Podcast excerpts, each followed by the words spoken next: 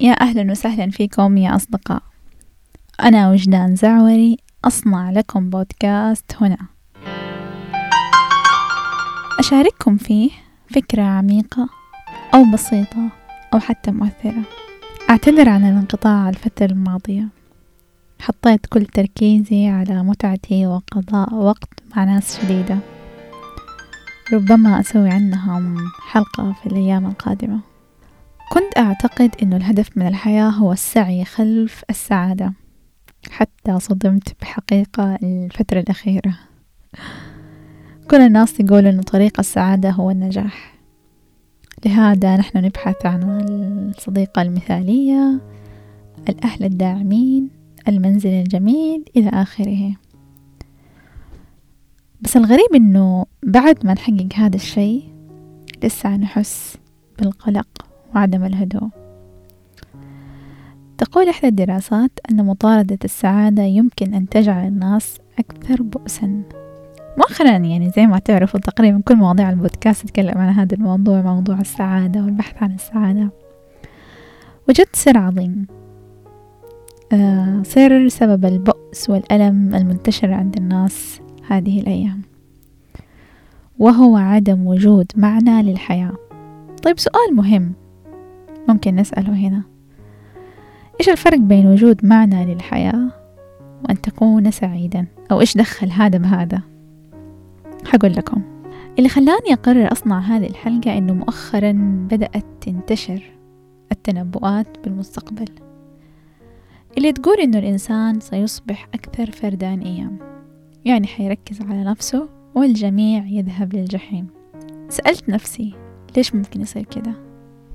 وأعتقد إن الإجابة إن الإنسان صار يبحث عن السعادة أكثر من بحثه عن المعنى للحياة.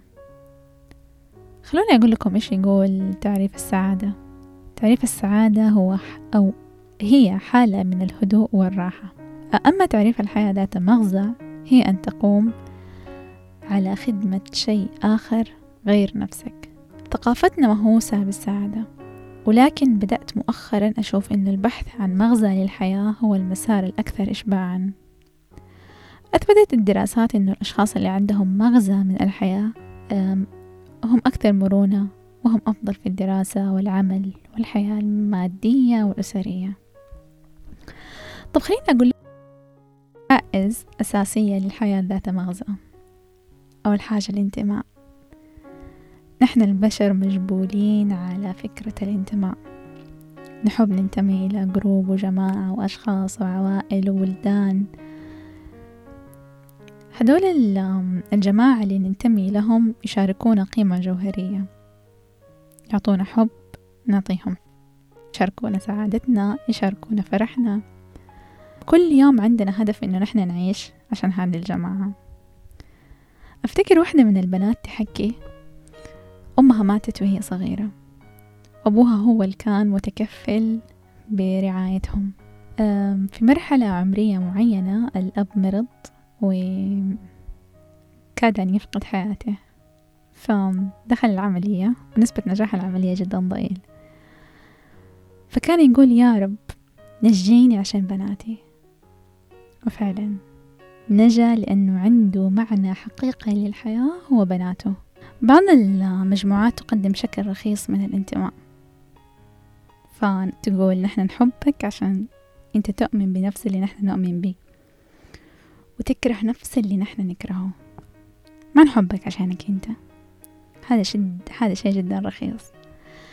الانتماء الحقيقي يا أصدقاء ينبع من خلال الحب. الحب فقط. تعرفوا كل مرة تمروا فيها بالطريق من شخص تعرفوه تشيلوا عنكم بسرعة عشان لا يشوفكم؟ تعرفوا إيش الرسالة اللي ترسلوا له إياها؟ إنك شخص غير مرغوب وغير مقبول في عالمنا.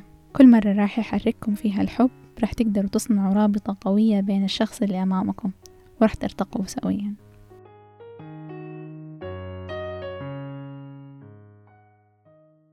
الشيء الثاني من ركائز الحياة ذات معنى هو الهدف. ليش لازم يكون عندنا هدف؟ لأن الهدف يعطينا سبب للحياة وأمل لبكرة. متعودين دائما أنه أهدافنا تكون داخل إطار العمل أو الوظيفة المهنية. فمثلا الطبيب يبغى يصير طبيب لأنه مؤمن بفكرة مساعدة الناس. بس مو دائما تجي يجي هدفك في الحياة يجي طبطاب هدفك في الحياة مع وظيفتك أو مهنتك. فحتى لو كانت مهنتك لا تتناسب مع هدفك في الحياة it's okay. خذ فلوس من مهنتك واستثمر في هدفك من الحياة.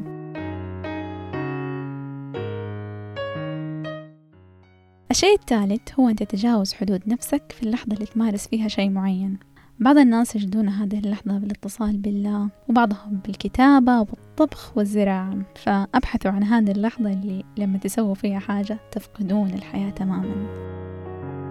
رابع حاجة رواية القصص. القصص اللي نخبرها عن نفسنا دائما اكتشفت إنها جدا مهمة. إذا كنت من الأشخاص اللي يحكوا دائما قصص سلبية عن نفسهم أو ما يخلي نفسه بطل قصته. فحان الوقت إنه تغير قصتك. طب خليني أقول لكم كيف حتروي قصة هذا الشخص اللي أصيب بحادث سير وكان بطل مدينته في كرة القدم. أكيد أغلب الناس حتقول أوه كانت حياته ممتازة. حتى أصيب بحادث وأصبحت حياته بائسة بس في طريقة أخرى لرواية هذه القصة. نقدر نقول إنه حياته قبل الإصابة كانت بلا هدف. يضيع وقته في ال social media وال games بعد الحادث اكتشف إنه هو يقدر يكون رجل أفضل ويقدر يساعد الآخرين. تغيير القصة ممكن ياخد مننا سنين. ويمكن نحتاج إلى مساعدة أحد عشان نعيد رواية قصتنا. ولكن اتذكروا قد إيش قصتك حتكون ملهمة؟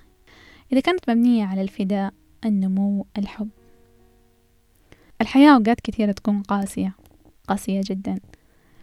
بس لما يكون عندنا مغزى من الحياة راح يكون عندنا شيء نتمسك به. هذا كل اللي عندي لليوم. شكرا لاستماعكم. في أمان الله.